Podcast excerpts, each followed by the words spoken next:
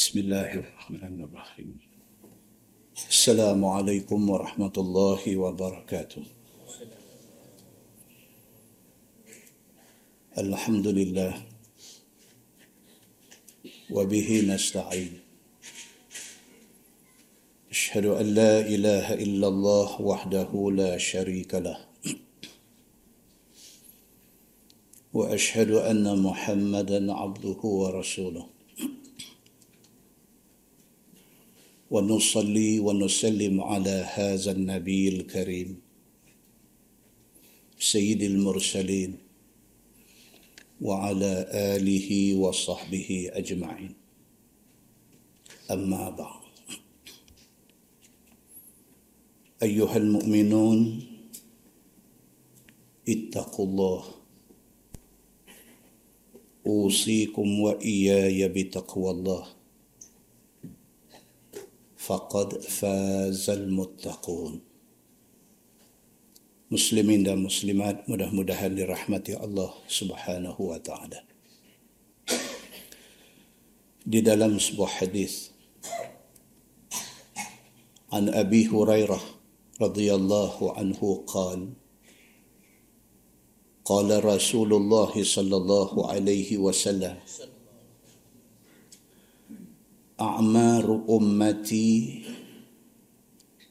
ما بين الستين إلى السبعين. وأقلهم من يجوز ذلك. أو كما قال حديث حسن رواية الترمذي. Daripada Abi Hurairah radhiyallahu anhu kata dia Nabi sallallahu alaihi wasallam bersabda. Sabda Nabi umur umat aku di antara 60 ke 70 tahun. Wa aqalluhum man yajuzu dhalik.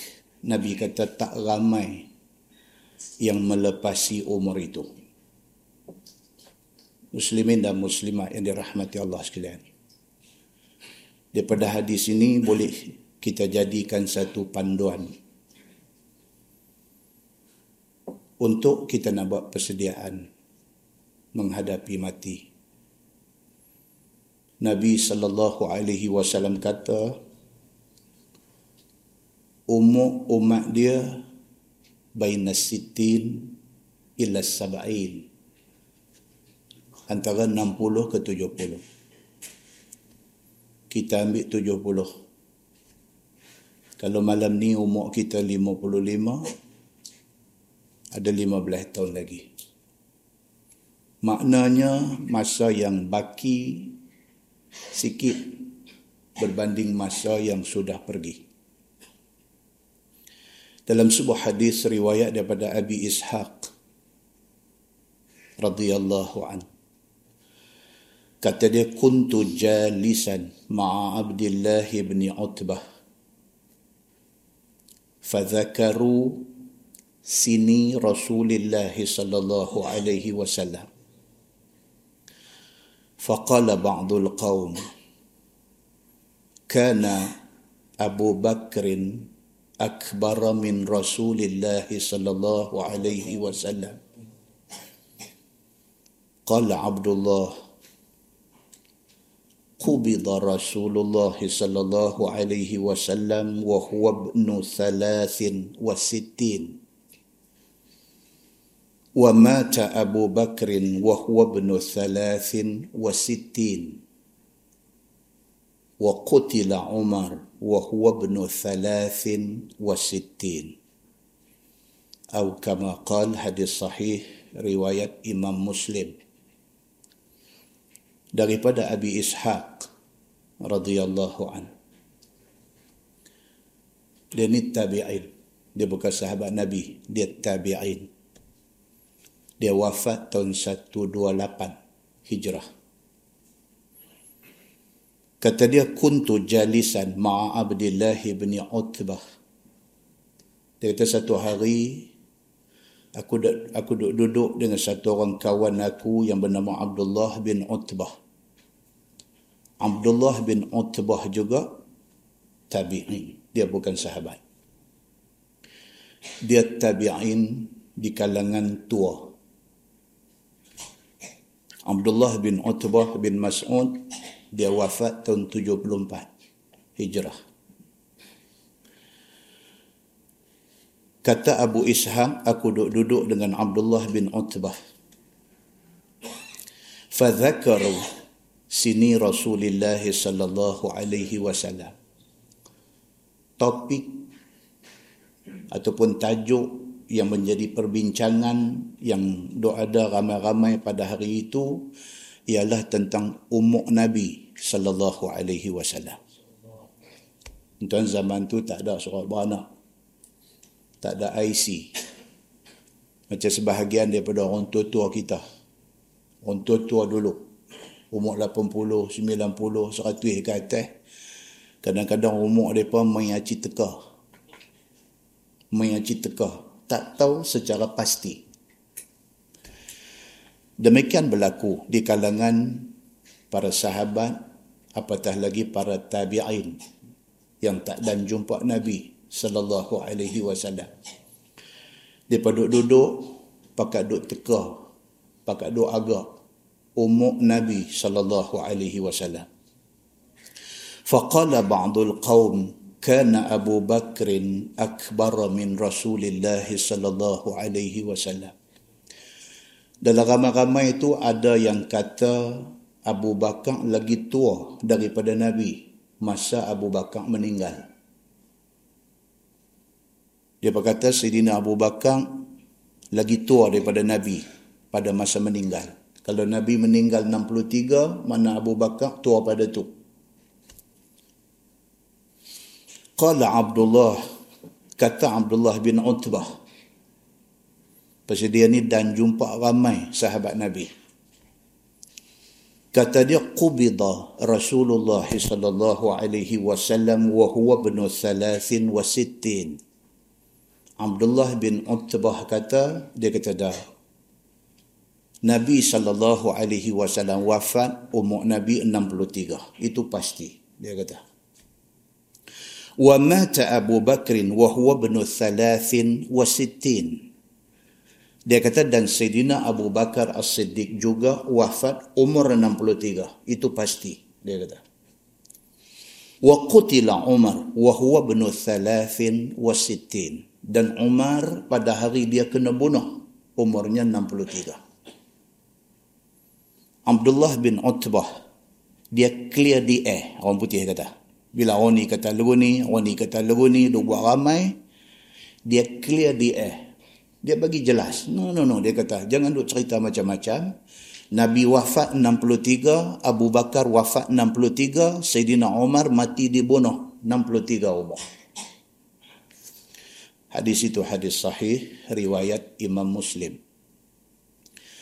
Di dalam sebuah hadis riwayat daripada Abi Hurairah radhiyallahu an. Qala Rasulullah sallallahu alaihi wasallam لا يتمنى أحدكم الموت ولا يدعو به من قبل أن يأتيه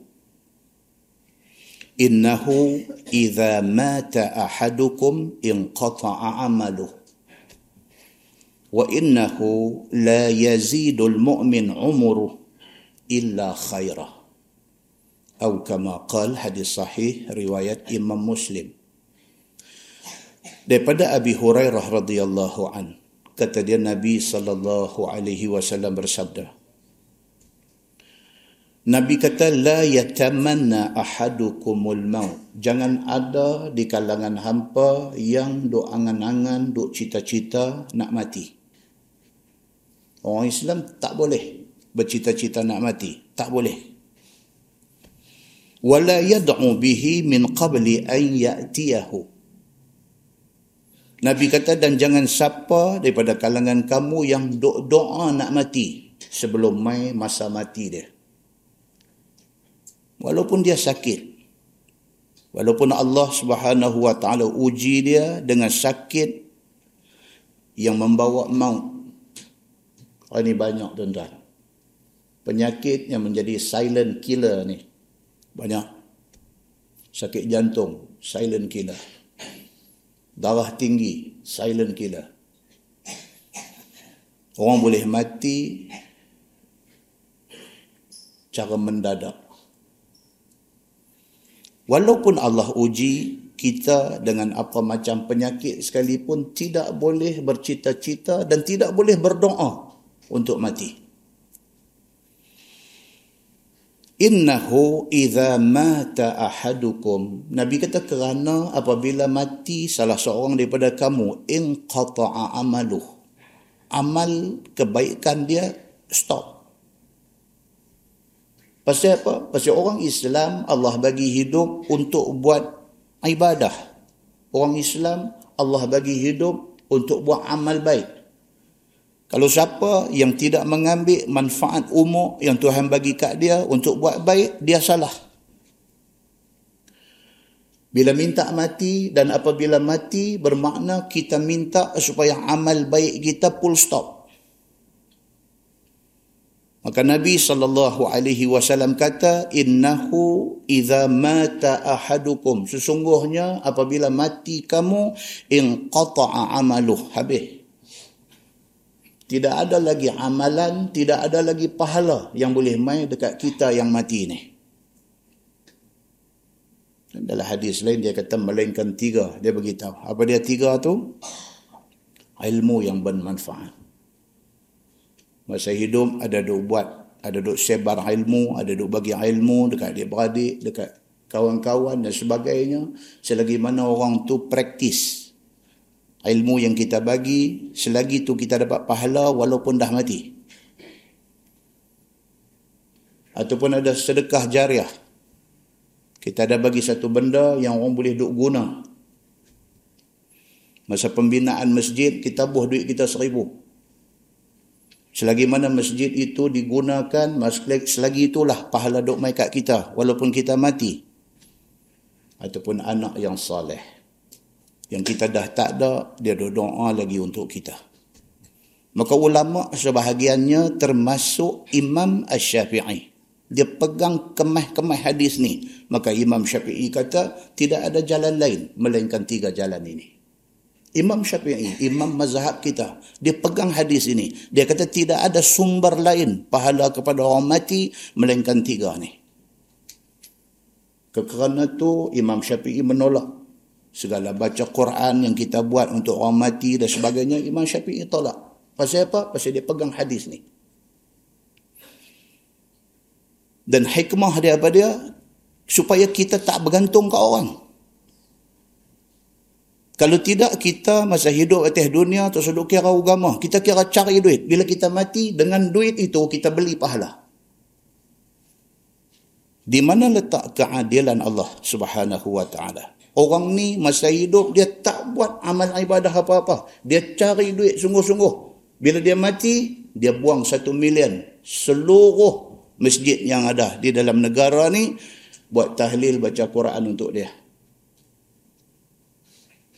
muslimin dan muslimat yang dirahmati Allah sekalian, maka Imam Ash-Syafi'i dia menolak benda ni.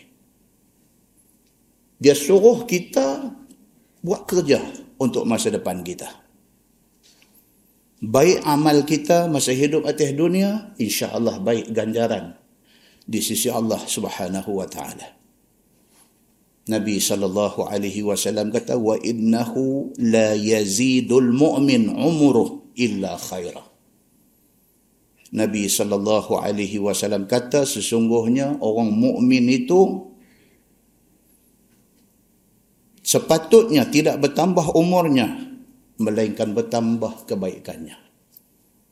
Kalau betul kita orang Islam, kalau betul kita beriman kepada Allah Subhanahu wa taala, kita mesti jadi orang yang kemarin dengan hari ini kita hari ini lebih baik. Hari ini dengan esok, insya Allah esok kita lebih baik pada hari ini. Kerana itu sifat orang yang mukmin, orang yang beriman kepada Allah Subhanahu wa taala. Dia tak biang diri dia duk takut lama. Dia sentiasa improve, dia sentiasa mempertingkatkan ilmu dan amal dia. di sisi Allah Subhanahu wa taala.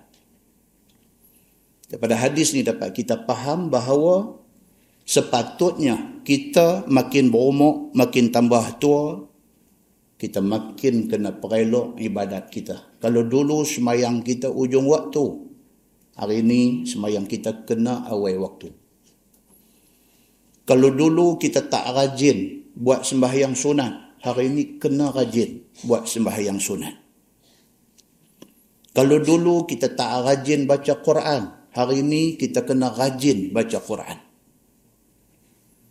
Kalau dulu kita satu orang yang tak suka berzikir, hari ini kita kena berzikir. Dan kalau dulu kita satu orang yang merapu, hari ini kita kena jaga akhlak kita. Jangan merapu. Muslimin dan muslimat yang dirahmati Allah sekalian. Dalam sebuah hadis riwayat daripada Abdullah bin Busr radhiyallahu anhu kata dia anna a'rabiyan qal ya rasulullah man khairun nas qala rasulullah sallallahu alaihi wasallam man tala umruh wa hasuna amaluh atau kama qal hadis sahih riwayat at-tirmizi daripada Abdullah bin Busr radhiyallahu anhu dia kata satu hari satu Arab Badui mai jumpa Nabi sallallahu alaihi wasallam. Badui ni tanya Nabi, dia kata ya Rasulullah man khairun nas? Badui ni dia mai jumpa Nabi, dia bagi satu simple punya soalan dekat Nabi. Dia kata ya Rasulullah, dalam ramai-ramai manusia ni siapa yang paling baik? dalam ramai-ramai orang hak ada ni orang yang paling baik orang yang macam mana qala rasulullah sallallahu alaihi wasallam man tala umruh wa hasuna amaluh orang yang paling baik ialah orang yang umur panjang amal dia baik umur dia panjang umur panjang itu di sisi dengan amalan yang baik-baik itu orang yang baik kata Nabi sallallahu alaihi wasallam.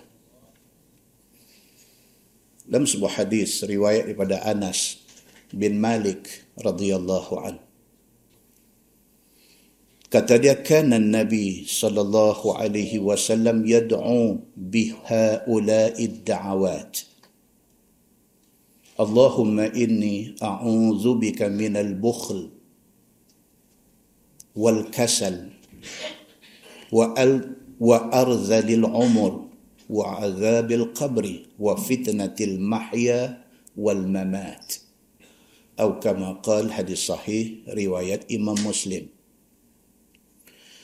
Daripada Anas bin Malik radhiyallahu an kata dia Nabi sallallahu alaihi wasallam selalu berdoa dengan doa-doa ini tuan Anas ni dia khadam Nabi 10 tahun 10 tahun segala hal ahwal Nabi dia jaga. Sampai ke ayam Nabi nak berwudu, dia sediakan. Kalau hari dia tidur di rumah Nabi, dia tidur tak jenera. Bunyi Nabi bangkit, dia bangkit. Siap-siap ambil ayam letak di tepi pancong. Nabi keluar, siap dah ayam untuk Nabi berwuduk. 10 tahun dia spend masa dia dengan Nabi sallallahu alaihi wasallam. Maka dia banyak tahu tentang Nabi sallallahu alaihi wasallam selain daripada Aisyah radhiyallahu anha.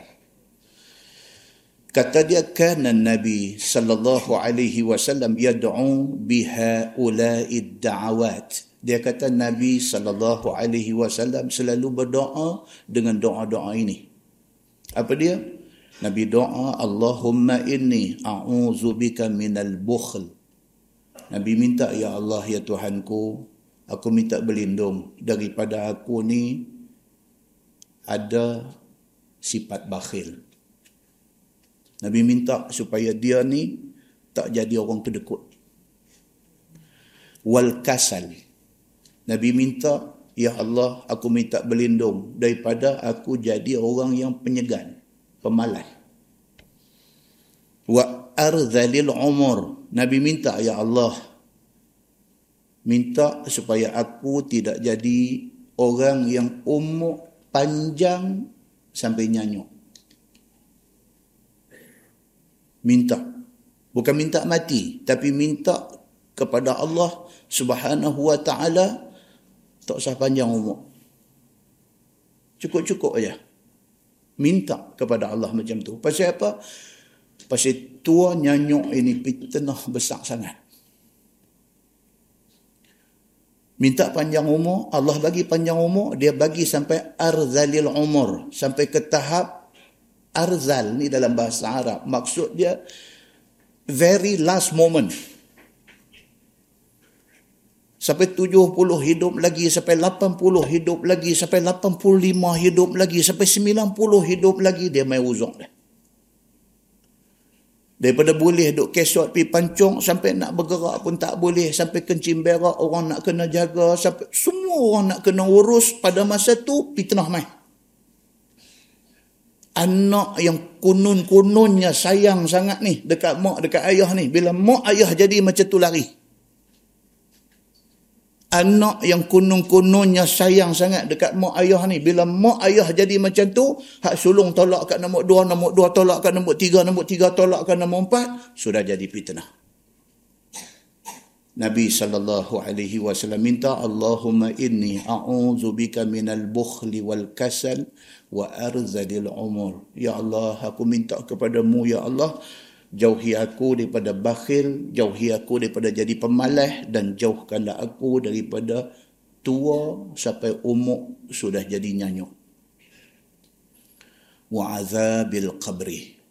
Nabi minta ya Allah minta jauh daripada kena azab dalam kubur. Tuan-tuan, Nabi minta walhal Nabi tentu tak kena. Nabi sallallahu alaihi wasallam manusia yang Allah ampun dosa sebelum dosa selepas. Dia tahu dah dia okey tapi dia minta kepada Allah. Pasal apa? Pasal Adam dia sebagai hamba minta kepada Allah Tuhan dia. Minta jauh daripada azab kubur. Wa fitnatil mahya wal mamat. Minta supaya jauh daripada fitnah masa hidup dan juga fitnah masa mati dan selepas mati. Muslimin dan muslimat yang dirahmati Allah sekalian. Kita dah baca banyak kali hadis tentang imra'ah sauda. Dalam hadis, dia syak sama ada orang itu laki-laki atau perempuan. Bila Nabi SAW ada di masjid, dia sibuk nak uruskan hal Nabi. Tuan Nabi ini satu orang manusia istimewa yang semua orang yang duk ada di keliling dia duk cari peluang, duk cari ruang, duk cari jalan nak contribute, nak khidmat untuk Nabi. Duk cari jalan. Di antara orang yang duk cari jalan ni ialah dalam hadis kata imra'ah sauda, satu orang perempuan kulit hitam. Dalam riwayat yang lain dia kata satu syab, satu pemuda kulit hitam. Satu hari Nabi sallallahu alaihi wasallam sedang ketiadaan dia ni. Dia bukan satu orang yang ke depan, dia bukan satu orang yang sentiasa doa ada tepi Nabi dah. Dia cari ruang nak khidmat untuk Nabi itu saja. Dia tak pi cari nama, tak mau nak show off dekat orang, kata dia orang kanan Nabi. Dah, dia cuma mencari ruang untuk buat khidmat kepada Nabi. Nampak? Dia tak mau pun orang kenal dia kata ini orang kanan Nabi. Tak payah. Itu dia tak mau semua tu. Dia cuma mau memberi khidmat untuk Nabi. Satu hari Nabi sedang, dia tak ada. Nabi tanya, mana pi dia ni? Faqalu, mata. Sahabat kata, dia dah mati, ya Rasulullah. Nabi sallallahu alaihi wasallam dengar macam tu Nabi kata afala kuntum adzantumuni Nabi kata awak tak ada siapa mai habaq kat aku kata dia ni mati Orang duk ingat dia ni Mr. Nobody Orang duk ingat dia ni siapa Orang duk ingat dia ni Nabi pun tak tak kenal dia Orang memandang kecil kepada apa yang dia duk buat. Rupa-rupanya Nabi memberi perhatian kepada dia. Bila dia tak ada Nabi tanya. Bila Nabi tanya, dia, oh dia kata dia ni ke? Dia ni dah mati. Nabi kata awak tak ada seorang habang kat aku. Kata dia ni mati. Nabi kata dulu ni ala qabrih. Nabi kata tunjuk mai dekat aku hampa, hampa simpan dia di mana. Kubur dia tang mana. Lepas pun tunjuk, Nabi pi fasalla alaiha. Itu adalah hadis yang kata laki-laki, dia kata fasalla alaih. Nabi pun sembahyang di kubur. Nabi sembahyang untuk dia. Lepas tu tu Nabi kata apa? Nabi kata inna hadhihi al-qubur mamlu'atun zulmah ala ahliha. Ini ini fokus dia. Lepas orang tunjuk kubur dia, dia kata inilah kubur dia ya Rasulullah. Nabi pi Allahu akbar. Empat kali takbir, Nabi semayang untuk dia. Lepas tu Nabi kata, inna hadhihi al-qubur Nabi kata kubur ni mamlu'atun zulmah ala ahliha. Nabi kata kubur ni gelap gelemat kepada orang yang masuk ke dalamnya wa inna Allah azza wa jal yunawwiruha lahum bisalati alaihim Nabi kata tapi dengan sembahyang yang aku buat untuk dia Allah terangi kubur dia Muslimin dan muslimat yang dirahmati Allah sekalian. Ni cerita kubur ni.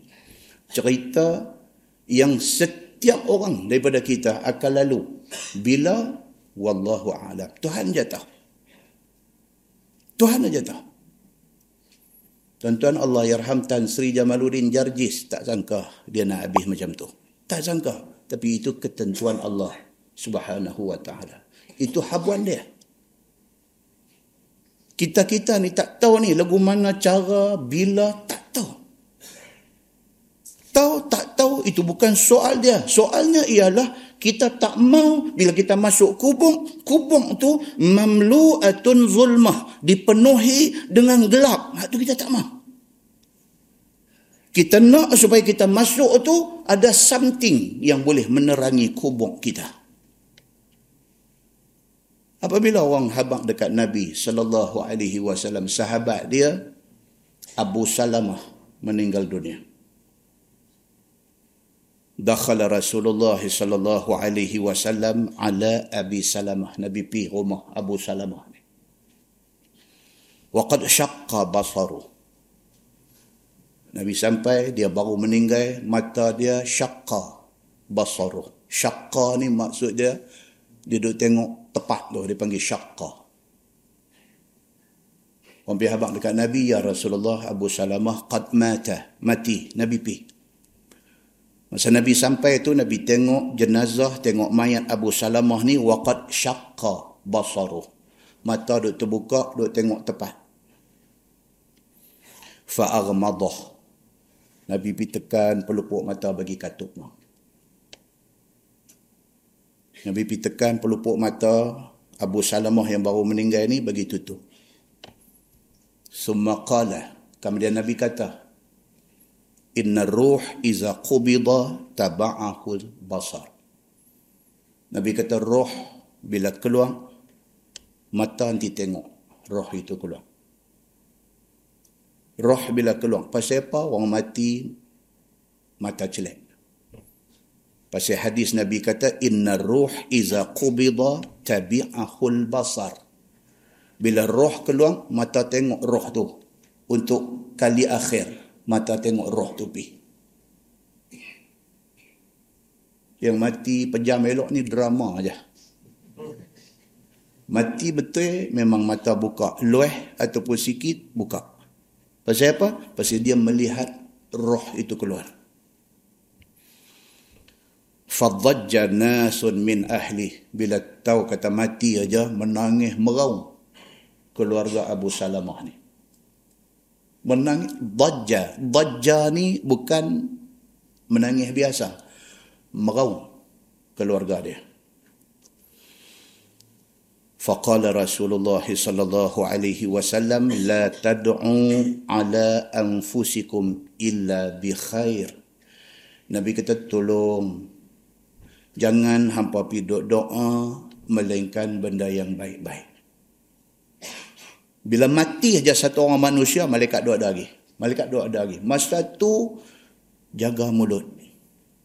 Jangan duk bercakap benda tak elok, jangan duk bercakap benda huduh, jangan duk bercakap benda tak ada faedah. Kalau nak bercakap, illa bi khair. Cakap benda baik-baik. Fa innal malaikah yu'amminuna ala ma taqulun. Nabi kata kerana malaikat doa ada ni. Malaikat akan mengaminkan apa yang hampa cakap lah ni. Lepi saja di rumah orang mati, apatah lagi dia baru mati. Cakap benda baik-baik. Sebut Alhamdulillah, sebut kata orang yang baik-baik, mati mengadak Allah dengan membawa amal yang baik-baik. Cakap macam tu. Tak usah bercakap benda tak elok. Sebab apa juga yang manusia cakap pada masa itu, diaminkan oleh malaikat yang doa ada. Summa qala. Kemudian Nabi berdoa. Nabi kata Allahumma ghafir li Abi Salamah. Ya Allah, ampunkan dosa Abu Salamah. Warfa' darajatahu fil mahdiyin. Nabi kata angkatlah roh Abu Salamah ini letak bersama dengan orang yang mendapat hidayah Allah wa khlufhu fi aqibih fil ghabirin Nabi doa supaya ya Allah gantilah dia kepada keluarga yang ditinggalkannya. Gantilah dia yang tak ada ni dengan orang yang lebih baik kepada keluarga dia. Waghfir lana walahu ya rabbal alamin. Nabi kata ampunkan kami hak mai tengok dia ni dan ampunkan dia wahai Tuhan rabbal alamin. Wafsah lahu fi qabrih. Luaskanlah kuburnya wanawwir lahu fi dan cerahkanlah kuburnya. Muslimin dan muslimat yang dirahmati Allah sekalian. Itu adab bila kita pergi ziarah orang mati. Masuk pi buka tengok. Doa. Macam-macam. Pesian orang pergi tengok orang mati ni kadang-kadang ya Allah akbar takut itu saya pergi arah satu mayat masuk satu orang pergi tengok pergi tepuk dari mayat tu pula puk puk puk. Apa? Puk puk puk puk puk. Biji mata semua bergadut tengok pasal dia ustaz. Ni apa ni sunnah baru ke apa puk puk puk puk puk tiga empat kali. Lepas tu baca doa sambil duduk tekan kepala mayat tu duduk baca doa. Saya duduk belakang lah. Saya cabut cepat-cepat muslimin dan muslimat yang dirahmati Allah sekalian. Nak buat apa pun biarlah ada bersandang kepada hadis Nabi sallallahu alaihi wasallam. Fitnah masa hidup dalam sebuah hadis riwayat daripada Abi Hurairah radhiyallahu an dia kata anna Rasulullah sallallahu alaihi wasallam qala qalbu syekh syabun ala hubbi ithnatain طول الحياة وحب المال أو كما قال حديث صحيح رواية إمام مسلم daripada Abi Hurairah radhiyallahu an dia kata Nabi sallallahu alaihi wasallam bersabda Nabi kata qalbu syekh syabun hati orang tua tetap muda ala hubbi thnatain dalam dua perkara Nabi kata satu orang tua, hati dia muda dalam dua hal. Apa dia? Tulul hayah. Yang pertama, tua macam mana pun, nak panjang lagi umur. Dia tua macam mana pun, dah huzuk, dah tak larat dah duk minta, Ya Allah minta panjang umur lagi. Ni satu, Nabi kata. Wahubbul mal. Suka kepada harta tua tak larat dah. Harta ada-ada tu pun tak habis makan dah. Nak-nak lagi harta tambah. Ini fitnah ketika hidup. Muslimin dan muslimat yang dirahmati Allah sekalian. Kesimpulan dia yang pertama, umur adalah anugerah dan amanah Allah.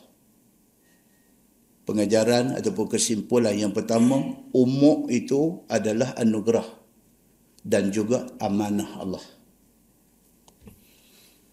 Kesimpulan yang kedua, kita tak tahu bila kita nak mati. Tak tahu.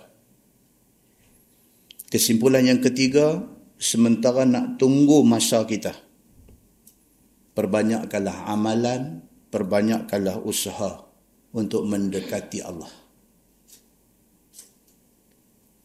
Sementara nak tunggu time kita ni, agama mau cari lebih. Isi masa malam-malam mai dengar kuliah yang boleh sentuh hati kita. Ngajaran yang keempat, banyakkanlah minta ampun pada Allah. Dosa kita banyak tuan-tuan. Banyakkanlah minta ampun pada Allah. Dan yang kelima, semoga kita selamat daripada fitnah hidup dan fitnah mati. Mudah-mudahan mukadimah itu memberi manfaat kepada kita insya Allah. Kita menggunakan tafsir Nurul Ihsan jilid 2. Nurul Ihsan jilid 2 muka surat 311. Muka surat 311. Masih dalam surah An-Nahli ayat 75. A'udzubillahi minasyaitonirrajim. Darab Allahu mathalan عبدا مملوكا لا يقدر على شيء ومن رزقناه منا رزقا حسنا فهو ينفق منه سرا وجهرا هل يستوون telah perbuat Allah Subhanahu wa taala bandingan satu orang hamba yang dimiliki orang tiada kuasa atas suatu kerana dia hamba orang. Ni Tuhan. Tuan-tuan dalam Quran terlampau banyak ayat yang Tuhan buat perumpamaan. Banyak. Allah buat perumpamaan dengan menatang pun ada. Allah buat perumpamaan dengan anjing. Allah buat perumpamaan dengan kaldai. Allah buat perumpamaan dengan labah-labah. Allah buat perumpamaan dengan lalat. Dengan zubab. Dengan banyak. Malam ni kita jumpa salah satu ayat Quran yang Allah buat perumpamaan.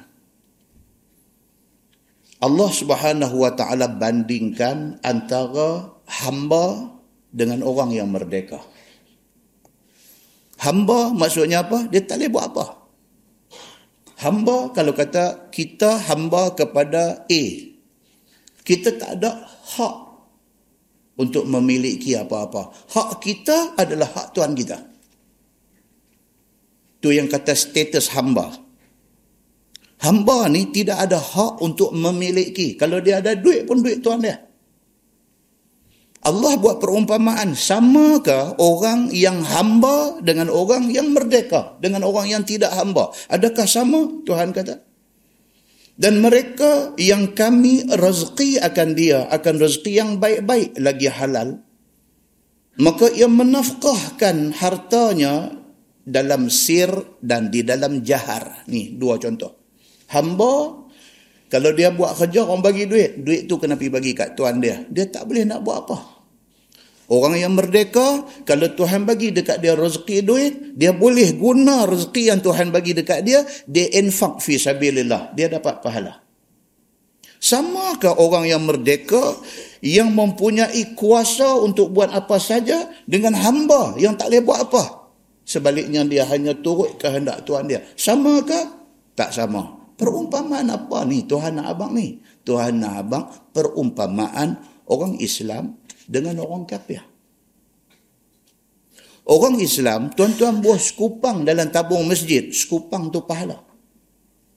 Orang kafir, dia bubuh seribu di dalam tabung masjid. Tabung masjid. Dia kapiang. Dia bagi seribu dekat tabung masjid. Dia tak dapat apa. Itu beza jadi orang Islam dengan jadi orang kafir. Sama macam hamba kalau ada duit pun tak boleh buat apa. Kerana dia tak memiliki duit tu. Dengan satu orang yang bukan hamba, kalau ada duit, dia boleh sedekah dan dia dapat pahala. Untung tak untung jadi orang Islam? Sangat beruntung. Dalam Quran Tuhan kata apa? A'udzubillahi minasyaitonirrajim. Qul hal nuda hal nunabbiukum bil akhsarina a'mala ayat apa ni surah apa Al-Kahfi. Hari ni ramai ustaz-ustaz duk cerita pasal Dajjal. Lepas tu dia nanti duk highlight surah Al-Kahfi. Suruh baca 10 ayat mula, 10 ayat ujung surah Al-Kahfi. Kerana itu suruh Nabi sallallahu alaihi wasallam kalau siapa nak selamat daripada fitnah dajjal ini ayat kena hafal 10 yang pertama 10 yang penghabis ni yang kita baca ni ayat yang penghabis Lepas tu ada pula kawan tokok kat atas. Ni yang kata tambah tai. Duk lepas masuk dalam WhatsApp ni. Duk abang kata apa? Syarikat printing Quran di Saudi tu. Duk nak print surah Al-Kahfi tak boleh lekat. Ha, yang ni dia panggil tambah tai. Tak cukup ke kalau kita baca hadis Nabi, habang kata Nabi suruh kita baca 10 ayat surah kafi awal dan sepuluh akhir untuk selamat daripada fitnah dajjal? Tak cukup ke kalau abang tu cukup dah. Tak payah. Pergi duk tokok tambah duk buat main cerita-cerita yang macam-macam ni. Tak payah. Kerana itu merosakkan image Islam. Islam tidak perlu nak hidup dengan cerita-cerita karut-marut ni Takat suruh orang baca surah Al-Kahfi cukup. Jangan exaggerate.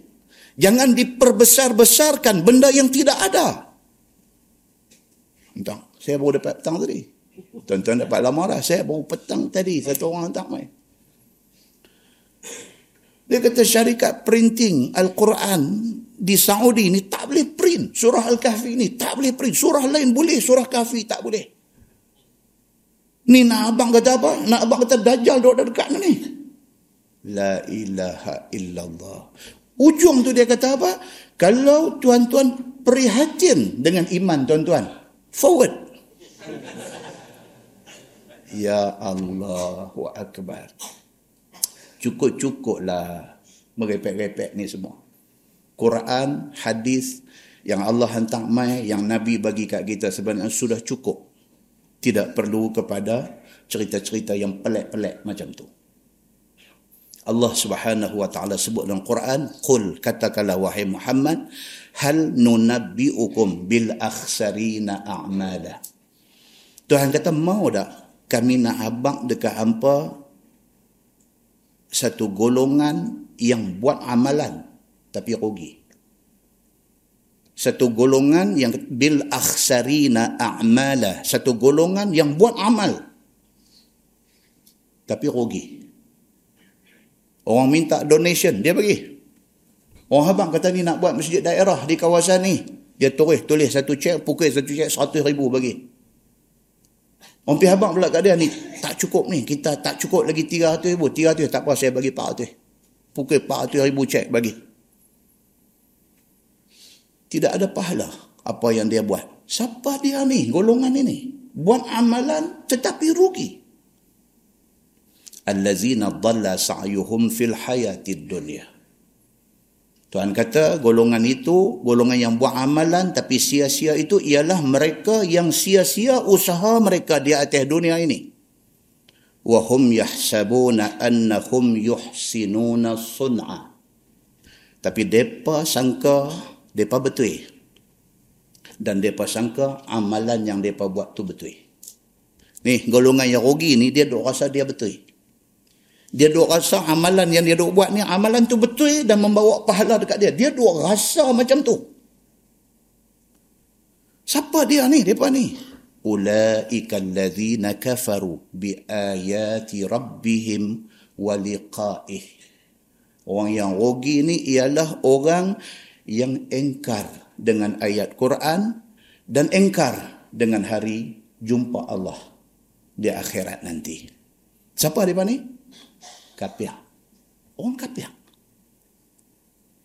Dia tak percaya Quran, maka kerana tu dia jadi kafir. Dia tak percaya Quran, maka kerana tu dia menolak hari akhirat. Tapi di atas dunia, dia dapat datuk. Dia dapat datuk seri. Pasal apa? Pasal dia banyak donate. Dia banyak menyumbang. Dia banyak memberi sumbangan kepada benda-benda baik. Dia orang kafir. Orang nak buat masjid. Dia bagi satu milion. Sayangnya satu milion yang dia bagi itu tak ada pahala. Siapa kata tak ada pahala? Allah kata dalam Quran. Punca dia apa? Yang dia tak dapat pahala ni, punca dia apa? Punca dia kerana dia tidak Islam. Muslimin dan muslimat yang dirahmati Allah sekalian. Fahabitat a'maluhum. Tuhan kata, sia-sia segala amal yang mereka buat. Tuan-tuan, orang kafir pun hak baik ramai. Baik, maksudnya apa? Dia ada mak tua, dia jaga mak dia ni sampai habis umur. Dia jaga dengan penuh kasih sayang. Baik dah apa yang dia buat? Baik. Dia sayang mak dia ni baik. Kerana sebahagian daripada orang Islam sendiri tak tahu jaga mak apa. Dia bukan orang Islam. Tapi dia punya sayang mak pak dia.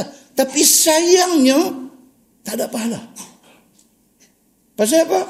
Pasal Allah nak bagi pahala syarat dia Islam. Syarat tu dia tak ada. Kesian tuan-tuan. Bahkan Tuhan kata, "Fala nuqimu lahum yawmal qiyamati wazna." Tuhan kata kami tidak akan beri apa-apa pertimbangan untuk nak menilai amal mereka di hari akhirat nanti. Tuhan langsung tidak akan menilai segala kebaikan yang dia buat. Pasal apa? Pasal dia tak Islam. Itu sebab tuan-tuan, kita ada kawan. Kita semua ada kawan. Orang bukan Islam. Sama ada dia duduk jiran sebelah rumah kita. Dia sekampung dengan kita. Dulu dia kelasmate kita. Ataupun hari ini dia ada sangkut paut dengan kita. Kesian dekat dia. Kita cuba untuk sampaikan Islam dekat dia. Tapi pintu hati dia Tuhan tak buka lagi. Pintu hati dia Tuhan tak buka lagi. Kita ada kawan bukan Islam. Kadang-kadang dia tanya kita pula. Dia tanya kita, dia meduk. Dia kata, Ustaz, hadis ni apa? Bukan Islam. Dia mai tanya hadis ni apa? Kita habak ada hadis ni macam ni, macam ni, macam ni. Dengar, dia dengar tu nampak macam dia fokus. Tak masuk Islam. Nak heran apa? Abu Talib dulu lagi dahsyat. Abu Talib punya sayang Nabi ini. Allah yang mengetahui. Sayang dia kepada Nabi ini. Sampai akhir hidup dia. Tak mengucap dua kalimah syahadah. Muslimin dan muslimat yang dirahmati Allah sekalian. Bahkan orang yang macam ni, bukan saja Allah tak akan bagi pertimbangan kepada amal dia. Zalika jazauhum jahannam bima kafaru. Dia di neraka jahannam di atas kekufuran dia itu. Wattakhazu ayati wa rusuli huzwa. Apatah lagi dia buat main-main dengan ayat Quran dan dengan Nabi aku. Tuhan kata. Muslimin dan muslimat yang dirahmati Allah sekalian. Jadi Allah subhanahu wa ta'ala bawa perbandingan tu. Perbandingan orang Islam dengan orang bukan Islam ini. Perbandingan dia apa dia? Orang Islam beruntung kerana dia buat apa kebaikan dia ada pahala orang yang bukan Islam rugi dia buatlah apapun kebaikan tidak ada nilai di sisi Allah Subhanahu wa taala firman Allah alhamdulillah segala puji bagi Allah Subhanahu wa taala semata-mata. Bal aktharuhum la ya'lamun. Tetapi kebanyakan mereka yakni penduduk Mekah itu tidak tahu mereka itu. Tuhan kata kesian dekat penduduk Mekah. Yang sebahagiannya adik-beradik Nabi. Tidak ikut Nabi sallallahu alaihi wasallam yakni tidak yakin mereka kepada azab Allah. Depa tak yakin. Depa tak percaya. Kata kalau tak ambil Islam akhirat esok kena azab. Tak percaya. Maka sebab itu syirik mereka itu akan Allah Subhanahu wa taala. Firman Allah. Ini perbandingan contoh perbandingan kedua yang Tuhan buat. Wa daraballahu mathalan rajulaini ahaduhuma abkam la yaqdiru ala syai' wa huwa kallun ala maulahu aynama yuwajjihu la ya'ti bi khairin hal yastawi huwa wa man ya'muru bil adli wa huwa ala siratin mustaqim. Dan telah perbuat Allah akan bandingan yang kedua tentang dua laki-laki. Salah seorangnya abkam. Abkam ni maksud apa? Bisu. Allah buat perbandingan dua laki-laki. Hak seorang, bisu. Tiada kuasa atas sesuatu. Selalu bisu dia main sekali dengan apa? Dengan pekak. Selalu. Bisu dia main sekali dengan pekak. Dia jam dua-dua sekali. Okey. Dan ia berat atas tuannya. Ha, orang yang handicap ni, orang yang cacat, orang yang istimewa. Kita panggil ni, mereka ni kadang-kadang menjadi beban kepada tuannya. Jadi beban, jadi satu ujian kepada ibu bapa dia. Okey. Dan menjadi beban, menjadi berat atas tuannya pada sekalian perkara. Mana pergi, tiada bawa datang ia dengan kebaikan untuk dirinya. Apatah lagi untuk orang lain. Orang yang macam ni, dia dia sendiri pun tak boleh nak urus diri dia. Macam mana dia nak tolong orang lain? Contoh bandingan Tuhan buat ni. Dua orang lelaki-lelaki, hak satu cacat. Dengan pekak, dengan bisu, dengan apa semua sekali. Adakah sama ia dengan mereka yang menyuruh orang dengan buat keadilan? Bahkan ia di atas jalan yang betul. Nak sama ke orang yang cacat, yang pekak, yang bisu dengan orang yang sempurna? Boleh duk bercakap, boleh duk buat macam-macam dekat orang. Sama tak sama? Tuhan kata, yang ni perbandingan itu ialah misal kepada kapiang ataupun kepada berhala iaitu orang yang kelu yang tiada faham cakap Cakap dia pun tak boleh cakap, cakap orang dia tak boleh faham dan tiada upaya dia untuk nak memelihara diri dia sendiri. Ha. Tuhan kata perbandingan contoh orang pekak bisu ni contoh macam berhala. Cakap tak boleh, orang cakap kat dia pun dia tak dengar. Itu, itu berhala. Sama ke berhala itu banding dengan Allah Subhanahu wa taala dengan orang yang suruh orang buat kebajikan dan keadilan yang tegah orang daripada buat jahat samakah berhala tu dengan Allah? Allah yang dalam Quran ni Allah perintah Allah larang Allah bercakap. Tu dalam Quran itu dia panggil kalamullah. Kalamullah maksud dia apa? Cakap Allah. Quran itu adalah cakap-cakap Allah sama ke berhala batu, berhala kayu, berhala yang disembah yang tak boleh bagi manfaat kepada siapa-siapa, bahkan diri dia sendiri pun dia tak boleh nak bagi manfaat, sama ke dengan Allah, Tuhan yang menurunkan cakap-cakap dia dalam Quran? Tuhan tanya macam tu. Jawab dia sama tak sama? Tentu tak sama. Adakah sama kedua itu kalau difikir dengan akal yang salim? Dia kata kalau kita waras, kita fikir balik. Fikir macam mana Nabi Ibrahim AS fikir bila dia tengok berhala yang dibuat oleh bapa dia. Bapa dia kerja buat berhala. Dia duduk tengok daripada hari bapa dia pergi ambil batu balik mai duduk pahat-pahat-pahat bagi jadi satu bentuk. Daripada hari bapa dia masuk hutan, pergi ambil kayu, balik main pahat-pahat-pahat buat bagi jadi bentuk. Kalau jadi elok, jual mahal. Kalau ada defect sikit, jual murah. Lepas tu benda yang pak dia buat tu letak di satu tempat tinggi. Lepas tu pergi minta macam-macam dekat...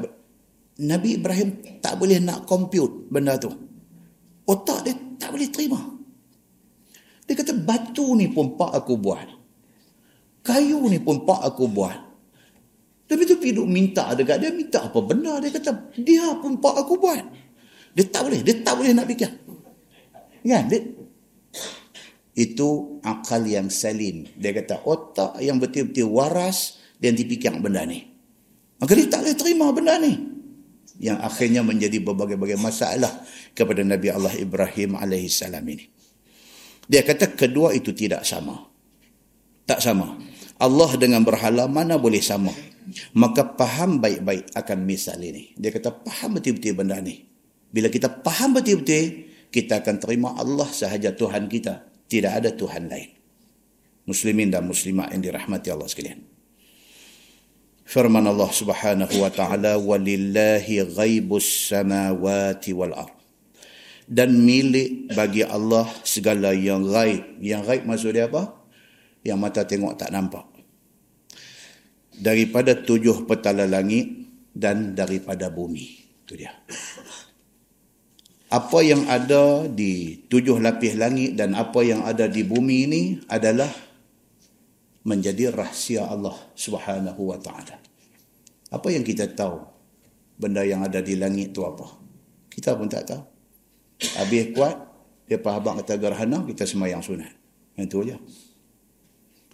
Atas langit tuan-tuan, ada penduduk ke? Atas langit. Adakah penduduk langit? Kita pun tak tahu nak apa. Kita kata kalau ada, mesti ada Nabi dekat mereka. Tapi Quran tak ada cerita kata ada Nabi atas langit. Apa gimana mereka tu? Baik, kalau bukan manusia, lain daripada manusia, adakah di atas langit? Tengok ayat Quran ayat 109 surah Ali Imran. Tuhan kata, وَلِلَّهِ مَا فِي السَّمَاوَاتِ وَمَا فِي الْأَرْضِ وَإِلَى اللَّهِ turja'ul umur. Tuhan kata, dan baginya lah apa yang ada di langit dan apa yang ada di bumi. Dan kepada Allah kembali segala urusan. Satu. Ayat 29 surah Ali Imran. Tuhan kata, qul in tukhfu ma fi sudurikum aw tubdu ya'lamhu Allah wa ya'lamu ma fi samawati wa ma fil ard. Wallahu ala kulli shay'in qadir. Tuhan kata Muhammad kata kat depa kalau kamu sembunyi apa yang ada dalam hati kamu ataupun kamu tunjuk apa yang ada dalam hati kamu ya'lamullah Tuhan tahu semua.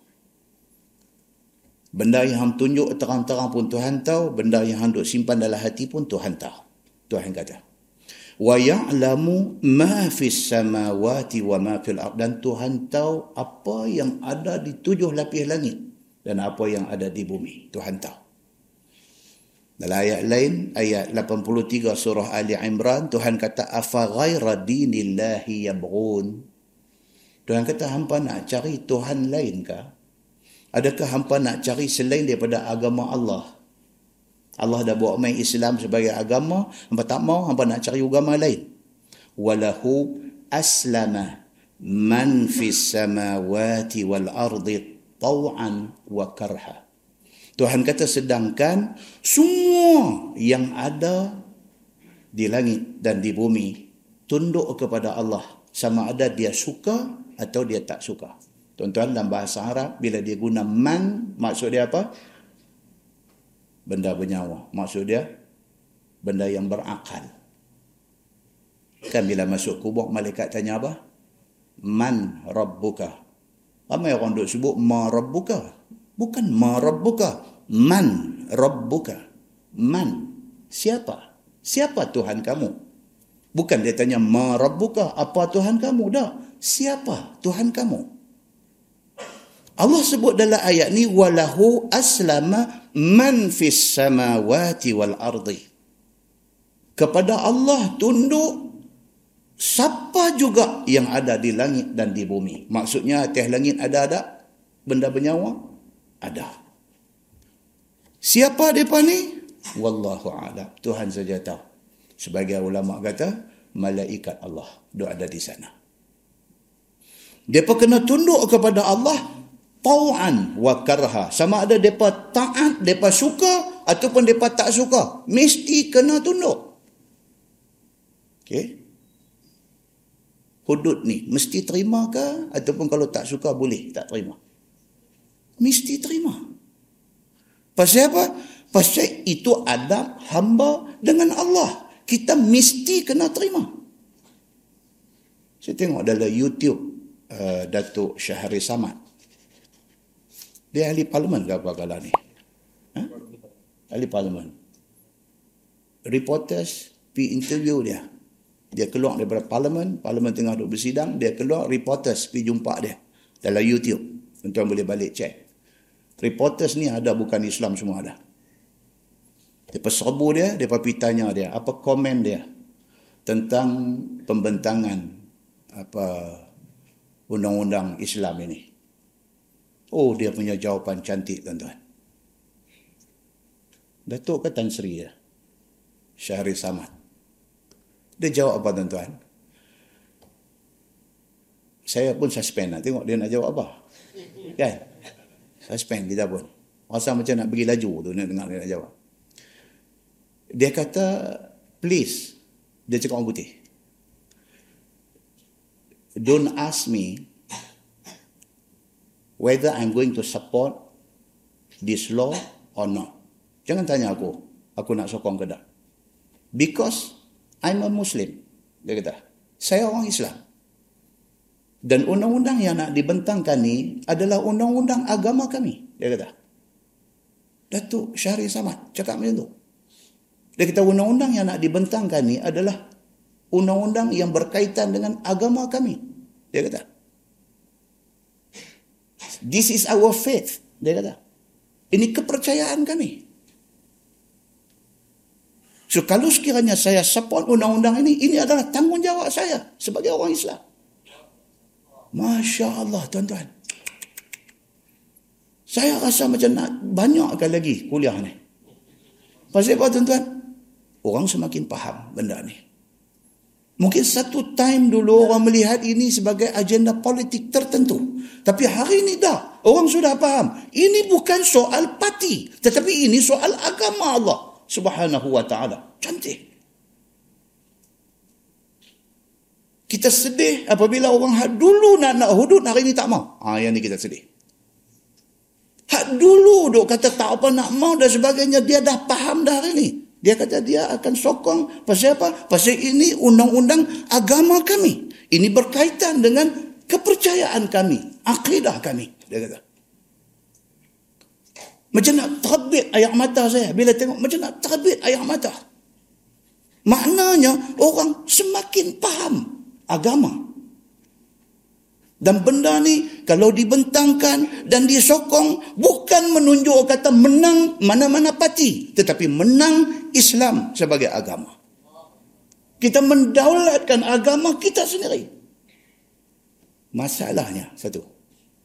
Saya tetap berkepercayaan bahawa benda ni perlu diberi penerangan lagi kita tak mau benda ni dilaksanakan secara force.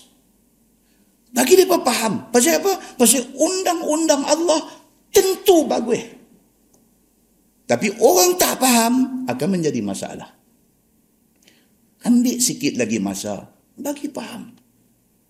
InsyaAllah apabila orang faham. Majoriti orang faham. Bukan setiap orang faham. Majoriti orang faham. InsyaAllah dapat rasa kemanisan undang-undang itu. Takut tuan-tuan dengan Facebook duk keluar dengan WhatsApp duk keluar gambar ni duk di rumah elok-elok. Main masuk empat orang dengan parang panjang masuk main angkat nak tetak lagu tu rambut samun ni yang latest ni. Lima orang pengawal keselamatan. Di mana? Lima orang pengawal keselamatan. Budak-budak lokal dan seorang foreigner. Budak Melayu, Malaysia. Jadi pengawal keselamatan, tiba-tiba mai berapa orang mai dengan parang, mai lepas itu ugut mereka, diikat mereka atas satu bangku, pukul-pukul-pukul mereka dulu, kemudian cari-cari-cari apa barang berharga tak ada, tetak pula. Putih tangan pun ada, tetak. Lepas itu mereka lari. Jenayah yang tidak terbendung. Maka sudah sampai masanya melihat kepada alternatif undang-undang yang boleh menjamin keamanan semua orang.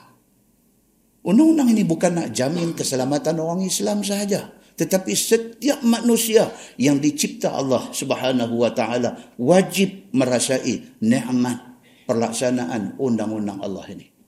Muslimin dan muslimat yang dirahmati Allah sekalian.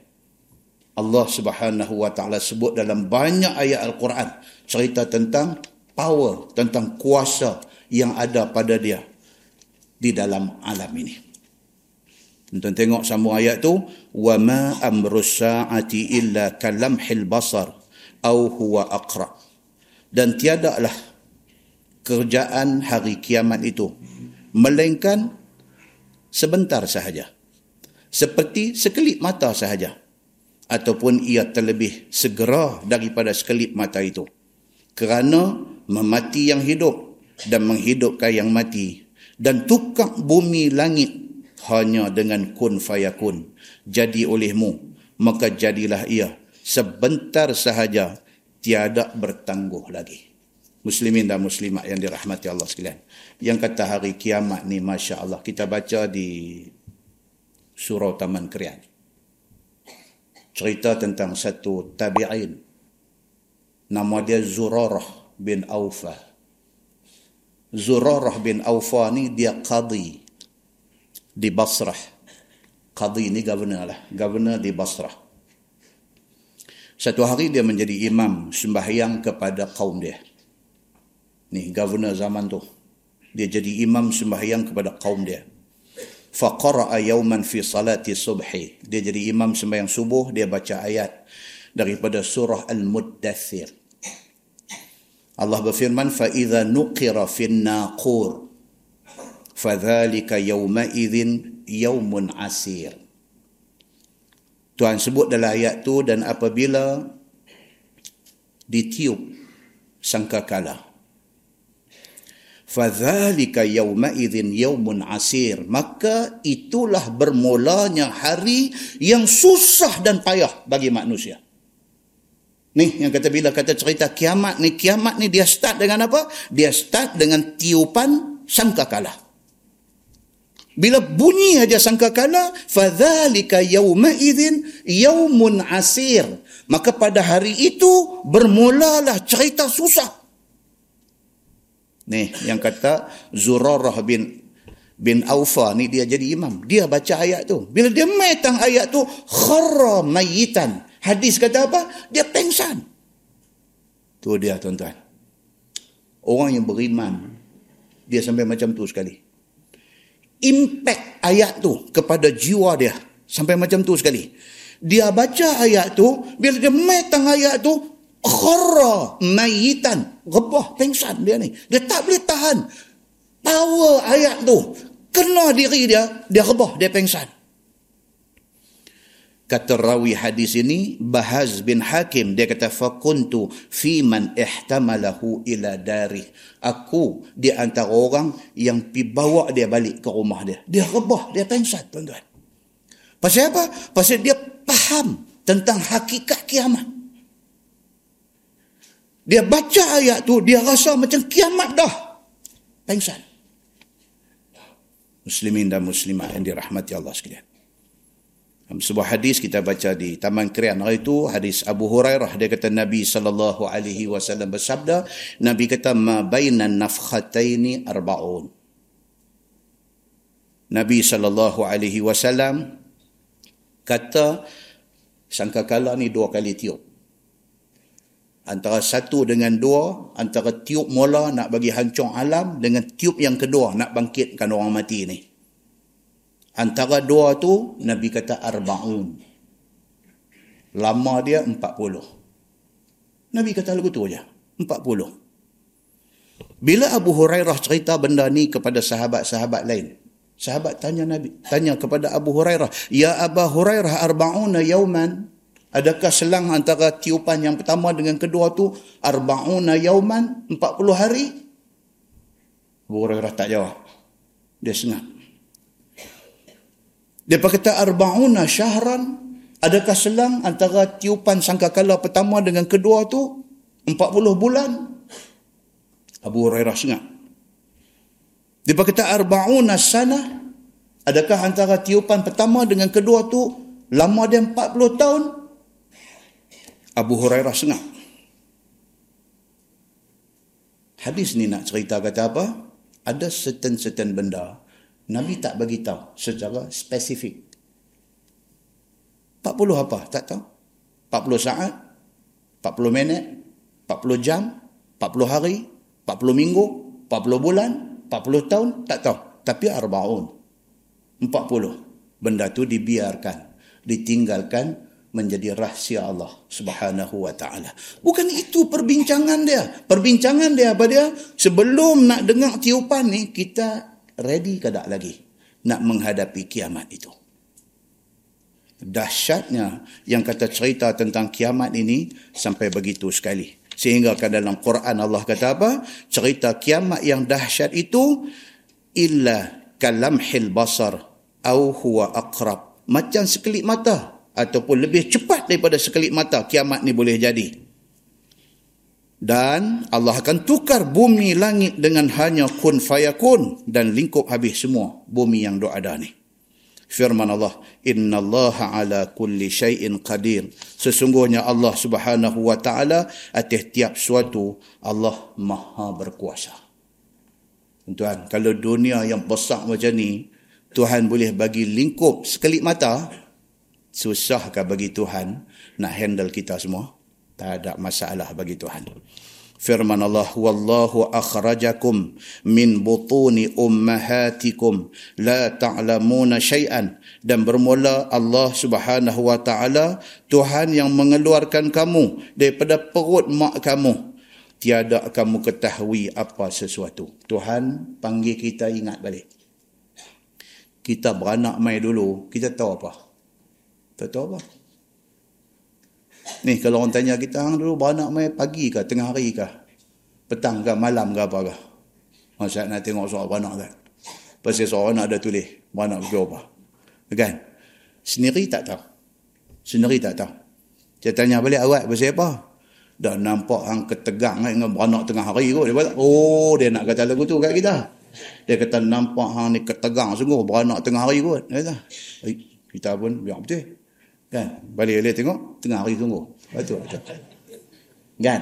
Jadi dia nak habaknya apa? Allah jadikan kita ni beranak keluar min butuni ummahatikum daripada perut mak-mak kamu ni la ta'lamuna syai'ah apa tak tahu apa masa hari beranak tu tak tahu apa kalau orang tua tu pergi letak kita tengah panas jemuk mati-matilah kalau dia ambil kita lempar bawah pokok muktan kena ketik rengga mati-mati kalau masa tu dia biar kita tak bagi makan minum tak bagi apa mati kita sendiri tak boleh nak bangkit pergi dapur cari susu bancuh ni tak boleh. Pasal apa?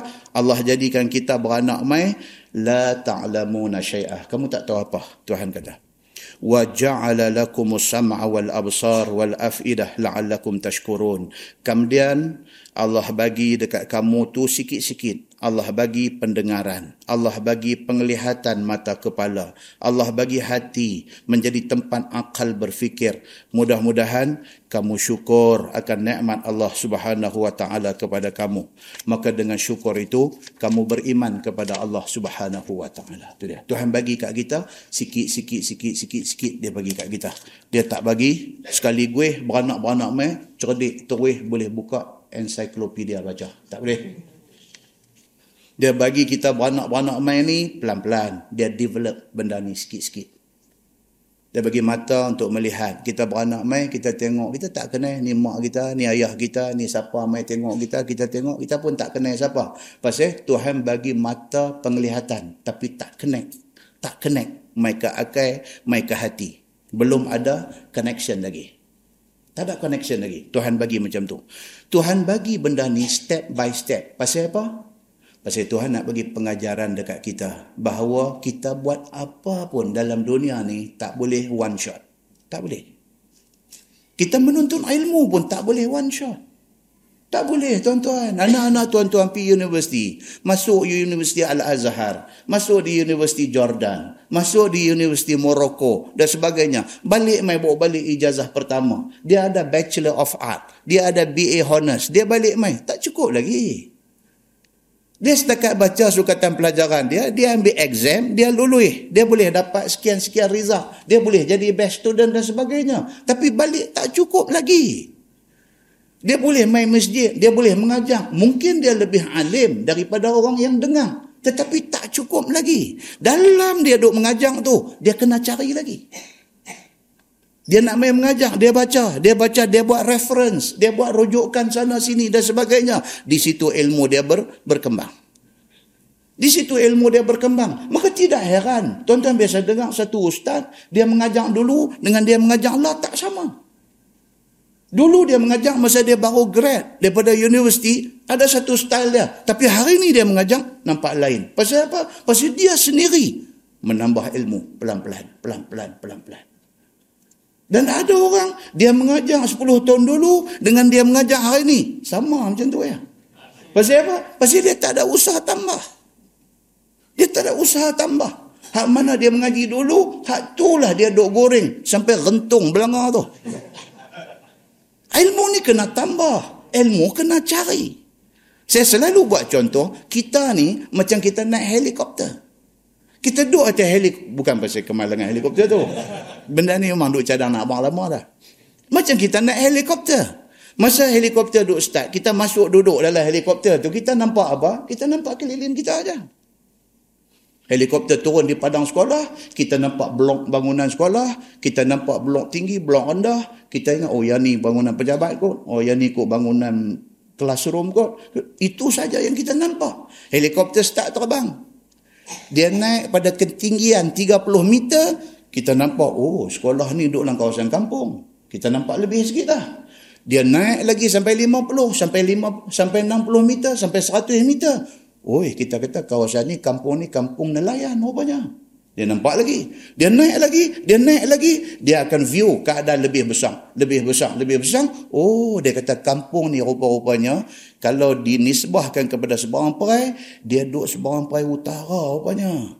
Dia tengah balik sana. Selatan balik sana. Kampung ni ni, yang helikopter start terbang tadi ni, rupanya SPO. Sebarang perai utara. Dia kata, nampak tuan-tuan? Macam itulah hidup kita di atas dunia ni. Kita mula-mula keluar universiti, kita tahu banyak tu ya. Banyak kita periksa lulus tu aja. Tapi kita makin duk duk munakashah, kita makin duk guna ilmu yang kita ada. Kita makin duk buat bacaan tambahan, dia makin duk kembang, dia makin duk kembang. Sampai satu tahap, kadang-kadang hak kita cakap 10 tahun dulu, kita pusing balik. Kita kata tak, yang tu sebenarnya satu pendapat, dia ada tiga lagi pendapat tentang benda ni. Nampak tuan-tuan? Macam itulah kehidupan manusia. Allah nak bagi contoh dekat kita bahawa benda ni mesti berkembang mengikut masa dia. Tak boleh gopoh, tak boleh gelojoh. Kalau gopoh pun dia tak jadi betul. Muslimin dan muslimat yang dirahmati Allah sekalian. Manusia beranak mai dalam keadaan zero, tak tahu apa. Allah pasang aksesori. Dia pasang aksesori. Dia bagi mata, boleh melihat. Dia bagi telinga, boleh mendengar. Dia bagi hati, dia bagi otak, akal untuk berfikir. Semua ni sekali dia integrate. Akhirnya dia melahirkan satu orang manusia yang yang mempunyai panca indera yang hebat apabila dia semakin tua. Semakin dia berumur, semakin matang dia. Ilmu dia juga semakin bertambah. Penyampaian dia semakin baik orang boleh ambil manfaat banyak daripada dia. Sehinggalah semua benda yang dia dengar, yang dia tengok, yang dia fikir, semua ni bukan saja tengok saja, dia analyze. Dulu dia tengok terus. Tengok terus kata, tu lah ni dia tengok satu benda, dia analyze. Ini perkembangan manusia. Dia akan analisa benda tu. Dia akan cari baik buruk benda tu. Dia akan benda ni membina kematangan manusia itu. Tuan-tuan tengok betapa Allah Subhanahu wa taala Tuhan Maha Kuasa. Saya saja cari tentang fakta tentang badan manusia yang Tuhan bagi ini. Dahsyat tuan-tuan. Orang putih kadang-kadang dia masuk Islam bila dia tengok benda-benda ni. Dia kata Allah is great. Dia kata, Allah Tuhan Maha Besar. Allah buat manusia.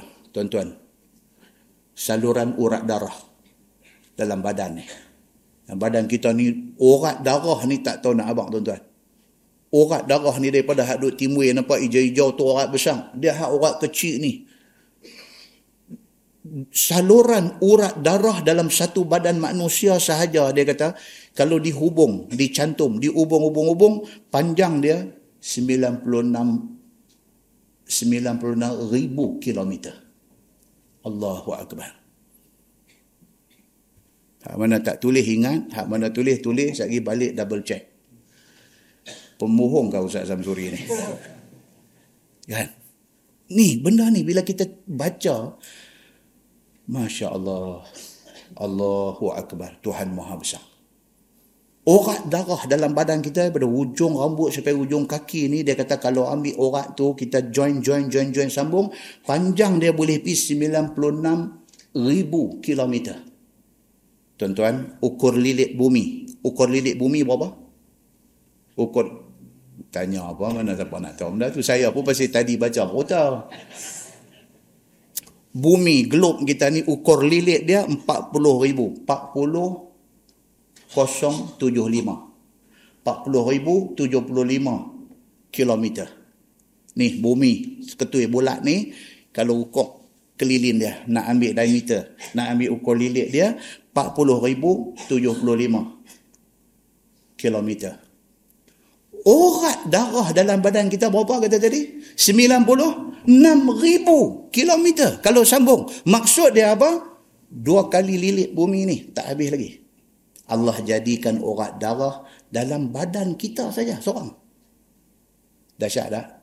Allahu Akbar. Tuan-tuan mau tambah lagi maklumat ni, tengok dalam TV satu dia ada infomedic. Hari Ahad kot kalau tak silap. Saya selalu duduk tunggu rancangan tu, saya nanti tengok. Baru ni dia duduk cerita pasal jantung. Infomedic.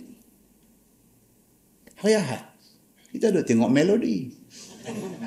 Nantu yang duduk jadi teruk tu pasal tu lah. Duduk tengok dia ni bergaduh dengan siapa, artis ni marah kat siapa. Apa faedah kita dapat?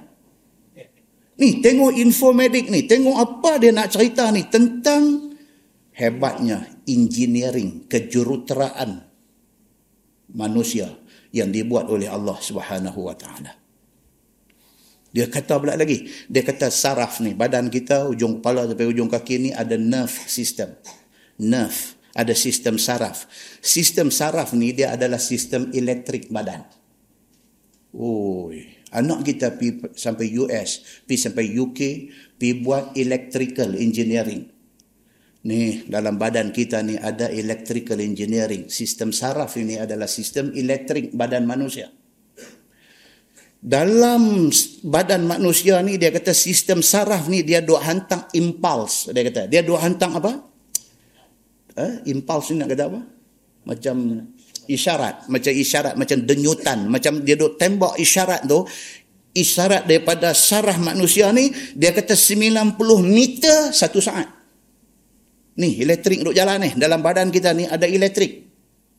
Dia duk berjalan ni dia kata dalam masa satu saat dia tembak 90 meter punya pi. Dia punya elektrik dia.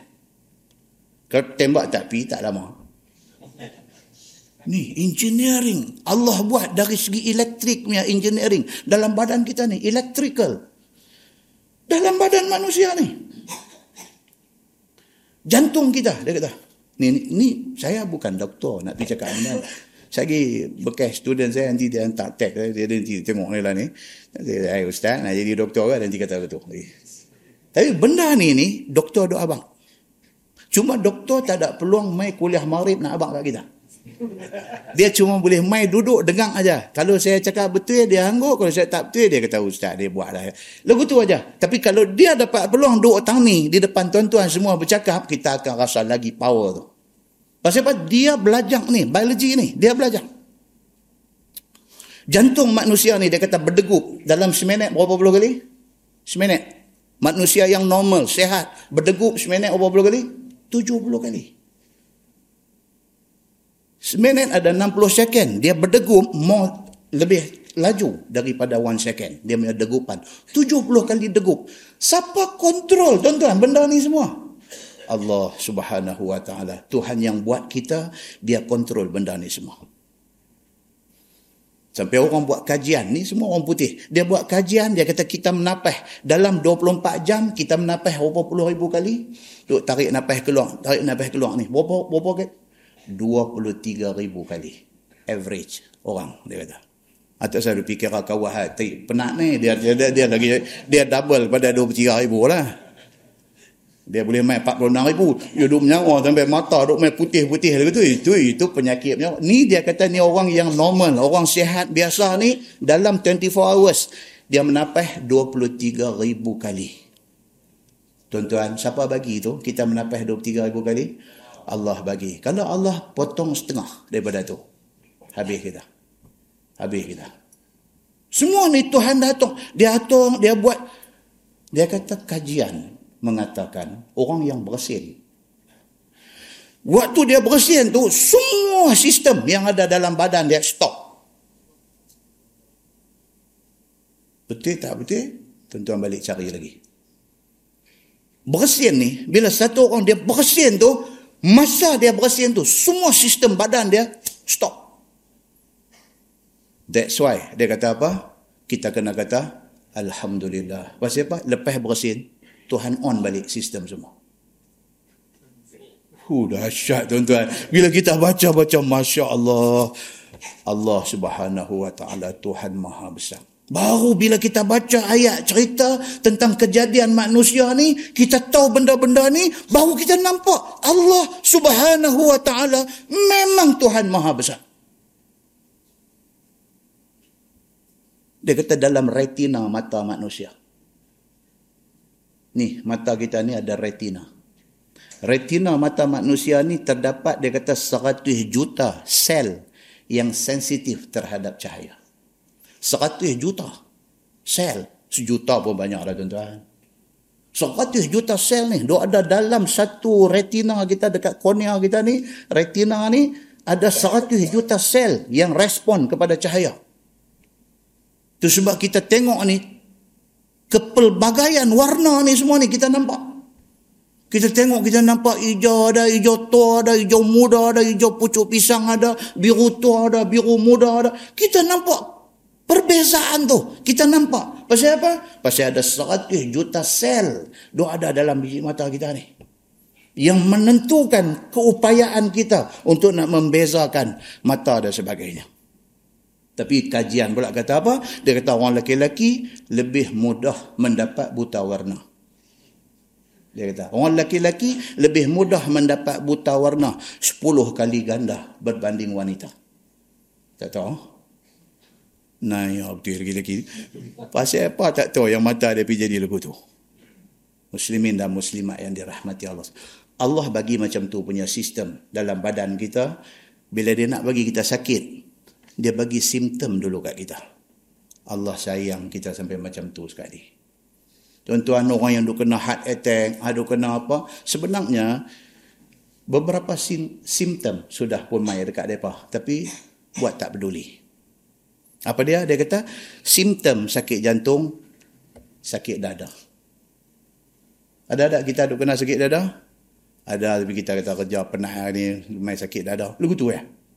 Sedangkan itu simptom sakit jantung. Sesak nafas. Mudah penat. Dulu umur 30, umur 35, 40 naik tangga turun, naik tangga turun sehari sampai berapa puluh kali tak ada apa-apa. Dia main 50 lebih ni naik-naik tangga lagu nak menyawa habis kau lubang-lubang telinga mau menyawa habis. Pasal apa tu? Dia duk main dah. Dia duk main tak apa cantik dah. Jantung dah tak apa nak cantik. Hmm? Ada lebih teruk, dia main bengkak kaki. Ini semua simptom. Tuhan bagi benda ni dulu. Supaya kita tengok signal ni, kita pi berubat. Tapi ramai orang tak peduli. Mudah berpeluh. Tak pasal-pasal. Duk dalam kuliah ni peluh. Lap ni sampai buah jari ku tu, tarik. Macam wiper ni, tarik ni. Daripada sini, tarik, main, uh, turun, tu, tu, tu, tu, tu. Dia duk mudah berpeluh. Sering berdebar dan rasa cemas. Tak pasal-pasal. Bukan ada siapa. Tak ada. Dia main duk, duk, duk, duk, duk, duk. Simptom. Dia kata satu tanda jantung tak apa elok. Sakit kepala. Tak pasal-pasal sakit kepala. Berdenyut, ngap, ngap, ngap. Dia main gitu. Lenguh, dia kata. Daripada atas tengkok ni, dia main sampai atas bau.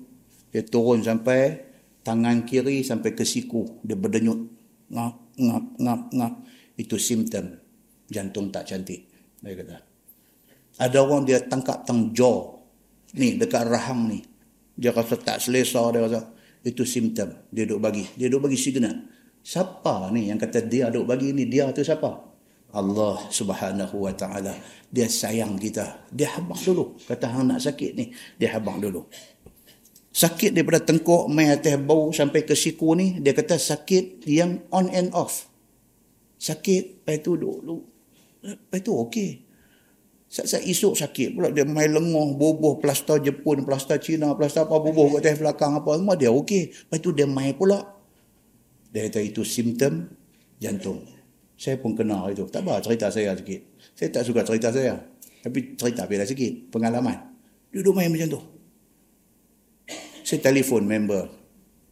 Pakar jantung. Member.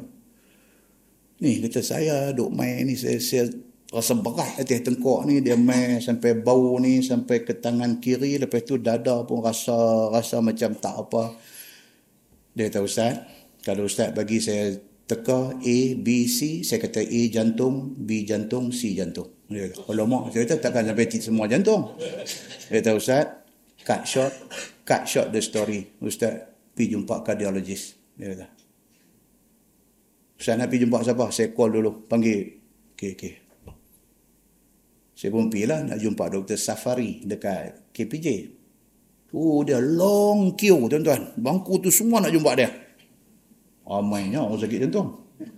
Saya pergi dekat kaunter tu. Saya abang kata kalau nak jumpa doktor. Oh dia kata hari ni Pak Cik. Pak Cik dia pergi kat saya. Ha, tu yang jadi tak syok tu. Dia kata Pak Cik. Dia kata kalau Pak Cik ni dia kata hari ni perasan kalau kalau tunggu pun Pak Cik mungkin mungkin enam. Dia kata. Tak pakcik main hari lain. Pakcik main pasal aku balik terus balik. Saya pun turun, turun teringat pula lagi satu kardiologis dekat jalan Kebun Sirih. Ada satu kardiologis Cina, Dr. Ho, sebelah BB Kwan X-ray ni. Ha, Kwan tu bini dia, dia ni Dr. Ho ni, dia pensyarah Universiti Melaya. Dia kardiologis. Oh, saya teringat kat dia, saya pergi kat dia. Sebab Allah ya mak saya dulu, ubat dia ambil kat dia. Teringat dia, saya telefon dulu, saya pergi. Masuk pi saya beritahu kat dia simptom macam ni macam, macam ni. Oh. Dia kata you ada buat taral check tak apa ke cerita ni? Dia duk main umur sakit ni dia mau duk cerita benda Dia kata you pernah buat taral check up. Saya kata buat every year buat alhamdulillah lah okey. You ada report. Saya kata report dalam kereta. Pergi ambil. Pergi ambil mai dia buka. Dia tengok saya ada ambil stress test saya apa tu treadmill apa semua sampai level 4 dia kata ni shouldn't be a problem you okay dia kata apa saya saya kata tapi sakit lah sini doktor dia tanya apa tuan soalan yang yang ni tuan-tuan boleh share dia tanya saya dia kata you duk pi barber gunting rambut you bagi dia kepak kepala lah Oh, saya kata tu mesti ya. Kalau dia tak kepak pun saya kepak sendiri. Pasal dia bila dia meletup tu dia ah baru kita steady. Saya kata mesti ya tu. Oh please dia kata don't do that. Don't ever try to do that again. Dia kata jangan buat. Okey, tabah. Sebelum tu dia refer pergi dekat bini dia. Duit masuk ke dia lagi. Sebab bini dia pun cashier sama juga. Pi X-ray bahagian ni. X-ray. 15 minit siap.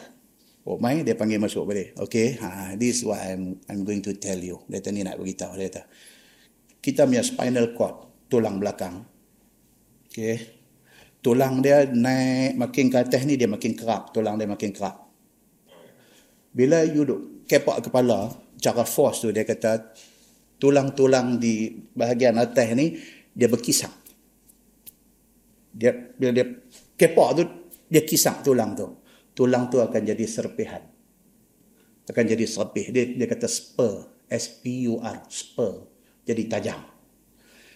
Tajam tu duk cucuk you punya nerve, dia kata. Bila cucuk tang ni, you akan rasa belah ni. Belah ni, sampai dada kadang-kadang dia main sikit-sikit sakit. Sini dia duk main lenguh, dia kata, jangan buat dah benda tu. Dia kata, oh, tunjuk-tunjuk tengok sungguh. Di sini dia ada macam tajam sikit. Dia tunjuk. Saya pun tengok, oh, saya kata, okey, okey, okey. Janji aku tak sakit jantung. Tuan-tuan, Allah Subhanahu Wa Taala Tuhan Maha Besar. Bila doktor pakar kata macam tu, balik-balik tak sakit lah. Pasal apa tu? Psikologi. Psikologi. Doktor pakar jantung, kardiologis kata, you tak ada kena mengenal dengan sakit jantung. Ini punya pasal. Dia tunjuk bukti dengan x-ray, filem apa semua. Dia explain kat kita. Kita percaya ke apa yang dia abang tu. Balik duk tunggu sakit, tak sakit lah. Ya Allah Akbar. Tapi apapun, signal-signal simptom yang Tuhan bagi tadi itu adalah tanda sayang Tuhan pada kita. Bila dia main benda-benda macam ni, kita jaga. Kita jaga supaya tak jadi heart attack yang serta-merta ni dia tak jadi. Kan? Tapi dia nak mati ni dia tak boleh kira jugalah. Tapi setidak-tidaknya itu benda yang diberitahu oleh Allah Subhanahu Wa Taala kepada kita semua. Nah, muslimin dan muslimat yang dirahmati Allah sekalian, itu kuliah perubatan dia panggil. Kuliah perubatan. Okay. So balik pada ayat tadi, Tuhan kata, Wallahu akhrajakum min butuni ummahatikum la ta'lamuna syai'ah. Allah keluarkan kamu daripada perut mak kamu, kamu tak tahu apa. Wa ja'ala lakumus sam'a wal absar wal afidah la'alakum tashkurun. Tuhan pasang satu-satu. Dia pasang pendengaran, dia pasang penglihatan, dia pasang hati supaya dengan anugerah Tuhan ini kamu bersyukur kepada dia. Alam yarau ila tair. Wallahu a'lam. Kita sambung bulan depan yang ayat akan datang Tuhan kata alam yarau ila tairi musakharatin fi jawi samai Ma yumsikuhunna illallah. Ayat yang akan datang ni Tuhan nak suruh kita tengok pada burung. Tuhan bagi jadi burung dan burung boleh duduk terbang di udara tak jatuh. Allah bagi jadi burung dan Allah jadikan burung tu boleh duduk fly. Boleh duduk terbang di udara tak jatuh. Tak jatuh tu pasal apa? Tuhan nak tanya kapal terbang jatuh, helikopter jatuh, semua boleh jatuh. Jatuh tak jatuh ni pasal apa? Atas izin Allah subhanahu wa ta'ala. Kalau Allah nak dia tak jatuh, dia tak jatuh. Allah benarkan dia terbang, burung tu terbang dan Allah suruh ni environment yang dia ada ni bekerja sama dengan dia sehingga dia tak jatuh. Tuhan nak abang itu. Tapi kalau Tuhan nak benda tu jatuh, bukan kata burung, kapal terbang, helikopter, apa benda pun boleh jatuh. Yang duk jadi crash ni tuan-tuan, Allahu Akbar. Engineer mechanical yang duk buat maintenance kapal terbang ni ketak tuan-tuan. Bila satu kapal terbang crash, engineer tu yang diketak. Cukup takutnya. Pasal apa? Takut dia yang buat failure dia cek sambil lewa ke, dia cek main-main ke apa ke sehingga berlaku benda tu sampai crash satu kapal terbang. Sedangkan sebelum kapal terbang tu dibenarkan terbang, cek ni ada checklist satu-satu, semua tik. Semua okey. Bukan kata benda yang melibatkan mechanical engine kapal terbang aja. Aircon tak sejuk pun dia tak bagi terbang. Punya jaga sampai macam tu. Tapi ada juga kapal terbang crash. Ada juga. Pasal apa? Tuhan nak beritahu. Above all, Tuhan yang kontrol. Tuhan nak beritahu itu kepada semua orang. Apa panggillah engineer yang paling berpengalaman, yang lama kerja macam mana pun, check semua, verify. Kata okey. Tapi kalau Tuhan nak benda tu jadi, benda tu jadi. Itu sebab Tuhan ajak apa dia? Sebelum kita nak bergerak, subhanallazi sakhkhara lana hadha wa ma kunna lahu muqrinin. Wa inna ila rabbika lamunqalibun. Tu tu tu tu, tu doa apa tu? Doa minta supaya Allah tundukkan kenderaan itu mengikut kemahuan kita kalau dia tak ikut kemahuan kita, dia boleh jadi macam-macam. Kereta boleh terbabas, motor boleh tertungging, kapal terbang boleh crash, macam-macam boleh jadi. Bergantung kepada Allah subhanahu wa ta'ala, apapun Allah izin, jadi. Allah tak izin, tak jadi. Ikhtiar manusia, jalan. Cek semua-semua, jalan. Tapi last sekali, penggantungan kepada Allah subhanahu wa ta'ala. Minta Allah bagi selamat muslimin dan muslimat yang dirahmati Allah sekalian. Ayat yang akan datang, dia akan mai cerita kat kita tentang benda ni. Kemudian dia akan sebut dekat kita bagaimana Allah Subhanahu Wa Taala bagi jadi dekat kita ni macam-macam benda. Dia bagi jadi binatang yang binatang itu ada kulit dan apa guna kulit kepada manusia. Dia akan mai dalam ayat-ayat yang akan datang. Kemudian dia akan menyusul dengan cerita orang kafir. Atas dunia, mereka tak mau percaya benda ni semua di hari akhirat esok depa nak start nak blame sana sini. Dia kata kami dulu jadi lagu ni pasal ni. Kami dulu pasal ni pasal ni. Duk tunjuk macam-macam. Tuhan kata hari ini bukanlah hari aku nak dengar alasan. Hari ini adalah hari pembalasan. Nah insyaallah panjang umur kita sambung pada bulan depan. Kita tangguh dengan tasbih kafarah dan suratul as. Subhanakallah wa bihamdika. Asyhadu an la ilaha illa anta astaghfiruka بسم الله الرحمن الرحيم. والعصر إن الإنسان إلى الذين آمنوا اللهم صل على محمد وعلى آل محمد. بسم الله الرحمن الرحيم. الحمد لله رب العالمين. حمدا يوافي نعمه ويكافئ مزيده. يا ربنا لك الحمد كما ينبغي لجلال وجهك الكريم وعظيم سلطانك.